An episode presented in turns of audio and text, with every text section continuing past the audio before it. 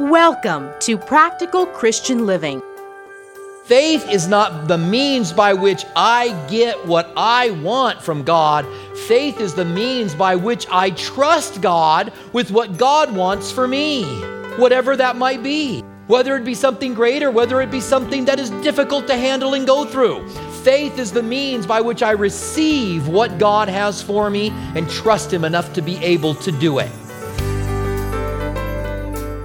Today on Practical Christian Living, we delve into the incredible Hall of Faith in Hebrews chapter 11.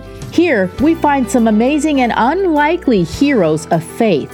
Those who faced obstacles and struggled through failures. Yes, failures in the Bible, just like us. And yet, they used the faith they had and saw God move in powerful ways. Here's Robert Furrow, pastor of Calvary Tucson, with Hebrews chapter 11. Father, we want to thank you again for all you're continuing to do in our lives, for the blessings that you bring. We pray now as we consider faith that we would be men and women who would live by faith, trusting in you for all that you have done and all that you will do in our lives. And we pray that your spirit would be our teacher today. In the name of Jesus, amen. The title of our message today is The Court of Faith and a court like a courtroom. Faith is that means by which we trust and believe in God. We are not to live by sight, but we are to live by faith. We as Christians, it's not that we see and then believe, it's that we believe and then we see. Now, I realize that some of you guys may say, well, that's really not me. I'm not a person who believes and then sees. I'm a person who sees and then believes. And all I can say to you is that Jesus said, if you will have the faith the size of a mustard seed, you can say to this, mountain, this mountain, mutin too, whatever a mutin would be, be removed and be cast into the sea. The disciples had asked, increase our faith. Because if we think, you know what, I'm a person that struggles with faith, I don't have much faith, the first thing that you might think is, Lord, increase my faith. D.L. Moody, when he was a young man, felt he didn't have much faith, and he asked God to increase it until he read Romans 10, which said faith comes by hearing, and hearing by the word of God. And so he began then to study God's word, and he said that his faith increased ever since he began to pour himself into the word of God. The disciples had asked Jesus, increase our faith. And Jesus said, Have I been with you this long, and you still don't understand me? if you have faith the size of a mustard seed. In other words, it's not about growing in faith. As we talk about the hall of faith today in Hebrews 11, it's not about you and I growing our faith, it's about using the faith you already have. You might not have much faith. You might be a person that has to see and then believe, but I'm going to guarantee you that every person here in this room has at least a mustard seed of faith. It's about using it. Sometimes we confuse faith with confidence or faith without having any doubts. We say, I, I struggle. I, I don't really have a lot of confidence. And so I want to do what God calls me to do, but I really struggle with that. And to you, I say, Welcome to the club. Do you think that there is a Christian that has ever lived that didn't struggle with faith at one point or another? When I was a new Christian, I struggled with believing the Bible. I struggled with whether or not I could trust what was written there. And it was only through prophecy that I began to get a solid, good, solid feeling for what the Bible had to say, being able to trust it. In fact, somebody said to me not too long ago, I wish I, wish I was like you. I wish I, I had faith. But what they really didn't know about me is that I'm pretty skeptical. I'm a skeptical individual. I, I'm always that way. All right, so I'm, I'm pretty skeptical. I don't believe in Bigfoot. I don't believe in aliens. I don't believe in Nessie. If somebody tells me that something weird happened to them when they were praying, and by saying weird, I kind of show you where I'm at. If somebody comes up to me and says, I was praying last night, and this light showed up in my room, and immediately what goes on in my mind is, okay, let me get out of here as far away as I can. And then the Lord speaks to my heart. Why couldn't I do that? Why couldn't I work in somebody's life in a supernatural way? And I go, oh, okay, yeah, you can. I realize that God can, but I'm a skeptical individual. But skepticism and a lack of faith are not necessarily the same thing. Let me use an example. Let's just say there's two guys. One of them from the heart of India. I mean, a village way back in rural India. Never had any exposure to things that are, are modern day at all. And then there's another guy who's from New York. He grew up in it, right among the skyscrapers. Well, the guy from India finds his way to New York and he's got an address. And somebody says, where, where, are you, What are you looking for? And he says, I'm looking for the address on here. All right, he's from India. And so the guy says, Well, you got to go into that skyscraper and you got to press the button, and a box is going to open up and you got to get in it. I have to get into the box? Yes.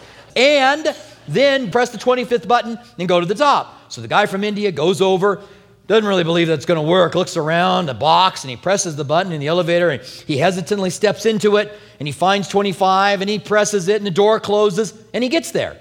The guy from New York follows him. He walks up, presses the button, steps in, presses 25, and goes right to the top of the floor. One of them had great confidence, the other one had no confidence at all, but they both did it. And they both got to the 25th floor. That's faith. Faith is not about having great confidence when you do something, it's just about doing it. And that's why the Bible says if you have faith the size of a mustard seed, then you can say to that mountain, Be removed and cast into the sea. Because then, even though you might hesitate, even though you might struggle, even though you might have some doubts, you end up doing it. The individual who says, I want to live for God, you struggle to really do it, but you end up doing it, that person has faith. The person that struggles and doesn't do it is the person that doesn't have faith. Now, the Bible tells us that it is by faith that we gain what God wants for us. It's not by faith that we gain what we want for ourselves. When me and Lisa were first married, we attended a four square church, which is a Pentecostal church. And the faith movement had kind of infiltrated that church. The faith movement is the teachings that God wants you rich. The very first time I ever heard it, I thought, what a coincidence. I want to be rich too. God wants me rich and I want to be rich. They, I'd also learned that God wanted me to have a Corvette. What a, I want a Corvette, and God wants me to have a Corvette. This is awesome. Even that night, though, the very night I was exposed to it, I'm driving home, and the Holy Spirit brings a scripture to my mind 1 Timothy chapter 6. Those that teach godliness as a means of financial gain, get away from them, it says. But with godliness, there is great gain if you're content. Learning to be content and godly brings great gain into our lives. But those who teach godliness as a means of financial gain, we're supposed to get as far away from them as we possibly can. But in that church, the, the name it and claim it kind of thing was being taught. If you claim it, you're going to get it from God. So all kinds of people were claiming all kinds of things. And if somebody got a cold, I don't have a cold. Your nose is running all over the place, but I don't have a cold. I'm not going to claim this thing. And one of our friends claimed a girl in the church. Now, gals, this is creepy, okay? There was our friend, and there was this really good looking girl. And he said, he tried to date her, she rejected him. And so he said, I claim you in the name of Jesus. And he told all of us that God told him he was going to marry her because he had claimed her in the name of Jesus. And he believed that until she walked down the aisle with someone else and took vows and got married, and it devastated him because faith is not the means by which I get what I want from God. Faith is the means by which I trust God with what God wants for me, whatever that might be. Whether it be something great or whether it be something that is difficult to handle and go through. Faith is the means by which I receive what God has for me and trust Him enough to be able to do it. Now, the chapter that we're studying today is the Hall of Faith. We're going to cover the different faith of different individuals. We're going to see how their faith worked in different areas of their lives. And eventually, and I don't want to go into great detail about Abraham, but eventually we'll get to Abraham. And Abraham is known to us as the father of faith. And you would think that if you study the life of Abraham, since he's the father of faith, that, that his life would just be, he would be a shining example of faith. Wouldn't you think that? a strong faith. But here's what you find out when you study Abraham he struggled in the area of faith. God told him he wanted to leave Ur, where he was, the, the, the, country of Ur, and go to the land of Canaan. It took him 25 years to do it. And when he got there, the first thing that happened was there was a famine in the land. You would expect the father of faith to go, well, I'm going to stay right here and trust God. He called me into the land. He left and went to Egypt and had problems down there. And when God told him that his wife, who was barren, was going to have a son, uh, he believed it.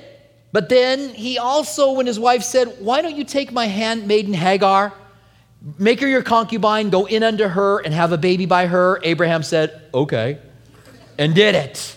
And so then, when God came back and said, Your wife Sarah is going to conceive and have a son, Sarah's getting older by this point. And Abraham says, Oh, God, I've already taken care of it. Now, I'm paraphrasing a little bit. I've already taken care of it, God. Oh, that Ishmael might live before you. And God said of Ishmael, I will bless Ishmael. He is your son, and kings will come from him, and I will bless him. But the one who will bless the world will come through Sarah. And the Bible says Abraham believed God, and it was accounted to him as righteousness.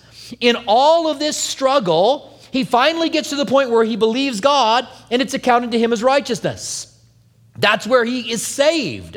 So that Abraham becomes a father of faith, not because he had this great, outstanding faith, but because he was called from one land into another, just like us.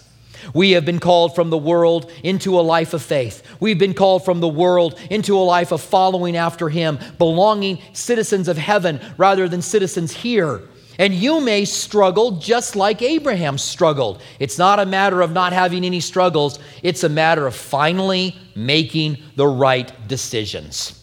Now, there's an introduction to faith here in the beginning of this text. It says in verse 1 of chapter 11, now, faith is the substance of things hoped for, the evidence of things not seen. Faith is the means by which we receive what God wants for us and the things that we hope for. Faith is the substance by which we gain it. Now, hope in the Bible, we've talked about this a lot. Hope in the Bible is different than hope in our society. If I say, I hope so, it usually means a long shot. I hope I win the lottery, right? Whatever you're hoping for, it's a long shot. But in the Bible, hope is different. The Bible says we have our hope in Christ, therefore we live a worthy life of that calling. You see the surety behind hope? Because our hope is in Him, we now live the way that we should.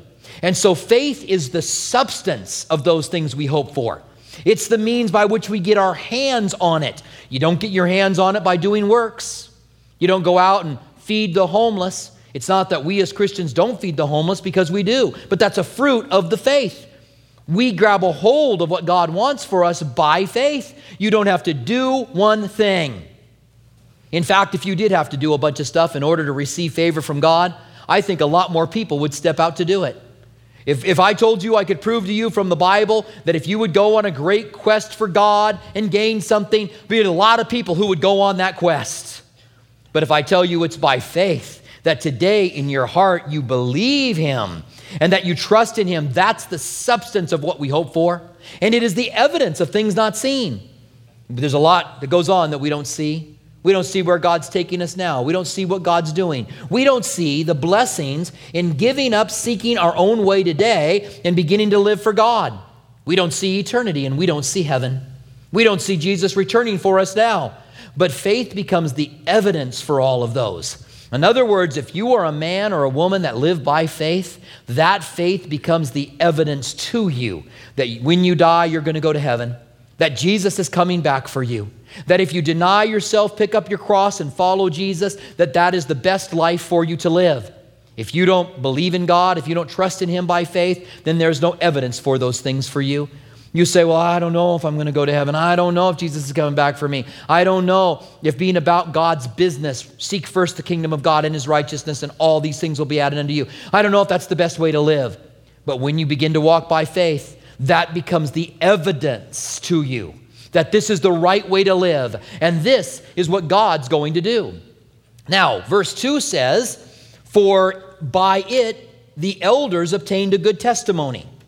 The elders is a reference to the Old Testament saints Moses, David, Abraham, Noah, uh, Enoch, uh, and, and the list can go on. We're going to go all the way through this over the next few weeks. So that's the elders, and they obtained a good testimony, not by what they did, but by faith. Always by faith, every one of them. Different areas and different aspects of faith. And I want to say, that you and I are going to receive a good testimony before God when we finally stand before Him. Either He comes back for us or we breathe our last breath and we are suddenly in front of the Lord, that you're going to obtain a good testimony by faith. That's how He will say, Good and faithful servant. And if you're still shaky as to exactly what faith is, hopefully by the end of chapter 11, with us going through it, you won't be. It starts off, though, this hall of faith, not by talking about Abel, which he'll get to in verse 4, but he starts off talking about us. We, some of us, or most of us, are in the hall of faith. I don't know if you ever realized that before. It says in verse 3 by faith, we understand that the worlds were framed by the Word of God. The very first person that is in the hall of faith are those that believe that God created the heavens and the earth. Do you believe that God created everything that we see? Do you believe that God created you? Then you have faith. And we have to believe it by faith. There's no way for me to prove that there is a God, and there's no way for me to prove that God created the heavens and the earth. And so I admit to you that we believe that by faith. Now, some of you here don't believe that the world was created by God. You believe that the world was created by a big bang. All I'm going to ask of you, you can believe whatever you want to believe. I'm not here to make you believe one thing over another thing. All I'm asking you to do is be honest. When someone says, Well, I believe that the world was created by a big bang and we have evidence of that, we have proof of that. No, you don't because no one was there. And all your evidence is because you say that you found, they, they found residual radiation from, a, from an ancient explosion. How do you know that that residual radiation isn't there from the creation? How much energy did it take for God to create the universe? And how do you know that that residual radiation is there from that rather than some big bang? And you already have to have matter for the Big Bang to work. In other words, if you believe in the Big Bang, you believe that everything that is here the ground, the earth, the rocks, what's in your flesh everything had already existed. And that it began to compress. And as gravity took hold, everything, everything in the universe, all the planets, all the stars, all the universes, all of that matter began to compress. And that it compressed to something that was infinitely smaller than a dot from a pencil on a piece of paper all the matter of the universe. And then, with it all being that close, it suddenly exploded. And it was instantaneous. It didn't explode and go boom and go throughout the universe. It exploded boom all over the universe at the same time.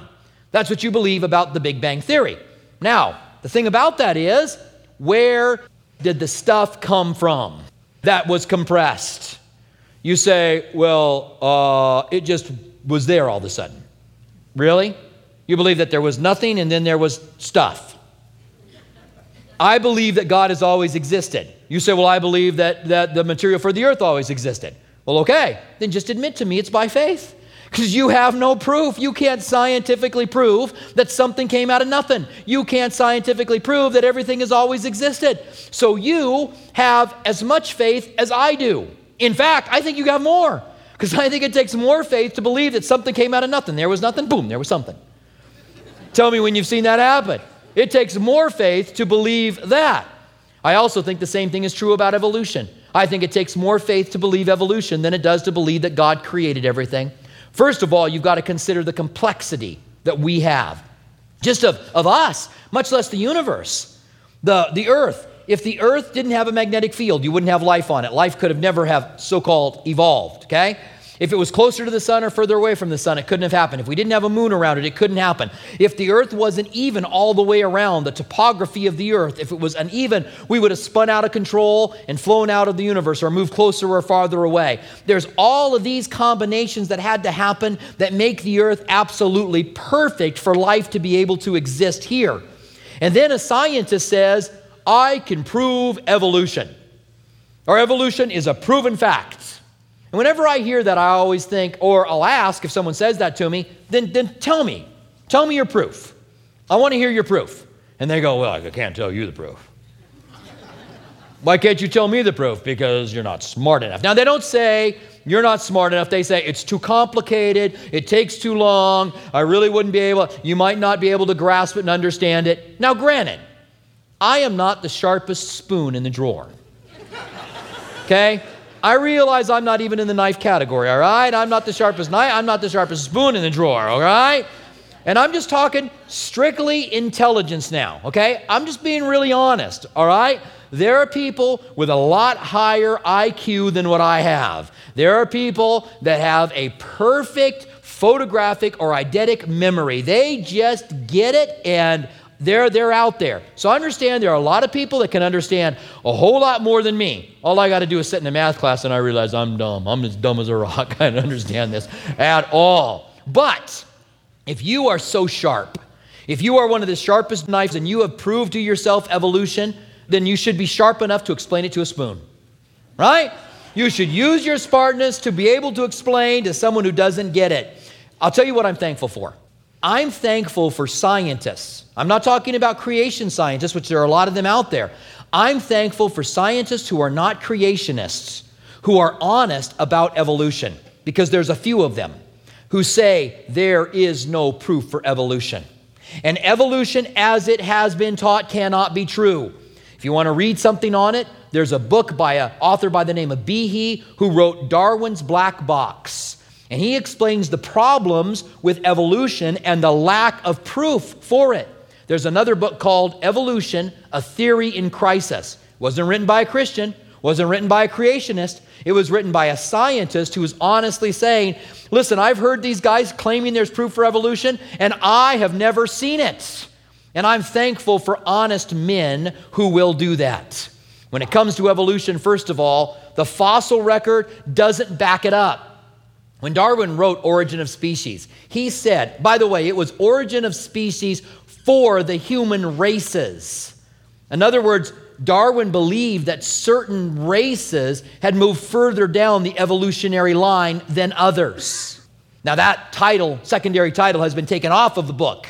And they don't talk about the fact that Darwin was racist and that he believed that, that the Europeans had gone further down the evolutionary path than others. That was his thinking, okay? And it's there. All you got to do is do a little research to find out it was true. Hitler actually used the origin of species to make his point that Jews were inferior to Europeans, okay? Now, where was I going with all of this? Now that I've gone on my little tangent against Darwin. Fossils. That's where I was. Were you guys saying that? Were you saying fossils? All right. So the fossil record, Darwin said in his Origin of Species that if the fossil record doesn't back it up, then I'm wrong. And the fossil record doesn't back it up. We had a, uh, a debate between Dr. Gish, who is a biologist, an acclaimed biologist, and we wanted him to debate somebody from the U of A. And uh, we couldn't get anybody to do it. No one would receive it. So we took out an ad in the back of the Wildcat and we told that, you know, we can't get somebody, a professor from U of A, to debate our creationists. And we challenge any professor to step up and do it. So we had a professor that did it. We gathered together in, the, uh, in McKale Center. We had a bunch of students that were there and a bunch of people from the church, and we had this debate between Dr. Gish and, and this professor. He made a mistake right out of the chute. I'm talking about the professor. One of the first things that he said is, let's not take the fossil record. In his intro, Let's not talk about the fossil record. Well, Dr. Gish got up and said, I understand why he wants to not talk about the fossil record because it speaks against evolution. When you look at the fossil record, everything comes on the scene all of a sudden in the Cretaceous period. There is no evolution. There's no starting from one small little non complex cell turning into something else. It all of a sudden, complexity, boom, comes on the scene, which supports creation. It doesn't support evolution. We pray that the Lord is speaking to you in a personal way here at Practical Christian Living. If you'd like to hear more of Robert Furrow's teachings, visit calvarytucson.com. For our local listeners, Calvary Tucson is open and holding physical services while being mindful of social distancing guidelines. Our East Campus at Speedway and Camino Seco meets Saturdays at 6 p.m. and Sunday mornings at 9:45 a.m. Our West Campus south of Palo Verde and I-10 meets Sunday mornings at 8:30 a.m. and 11 a.m. Our midweek service times are Wednesday evening at 6 p.m. at our East Campus and 7:15 p.m. at our West Campus. If you prefer, you can watch our service online at live.calvarytucson.com and also on our Facebook page and YouTube channel. Our online campus is available during East Campus service times. If Practical Christian Living Radio has blessed you and you'd like to donate, please visit pclaz.org. That's pclaz.org, where you can make a secure one time donation or sign on to become a monthly partner on a reoccurring basis. Have you accepted Jesus into your life or have questions about salvation? Email us at saved at calvarytucson.com. And don't forget to follow us on social media Instagram at Calvary Tucson and Facebook at Calvary Chapel Tucson. We want to remind our local listeners that you can watch Practical Christian Living Sunday mornings at 8:30 on KGUN 9 TV. May we walk worthy while we wait for the return of our Savior. Thank you for joining us for Practical Christian Living.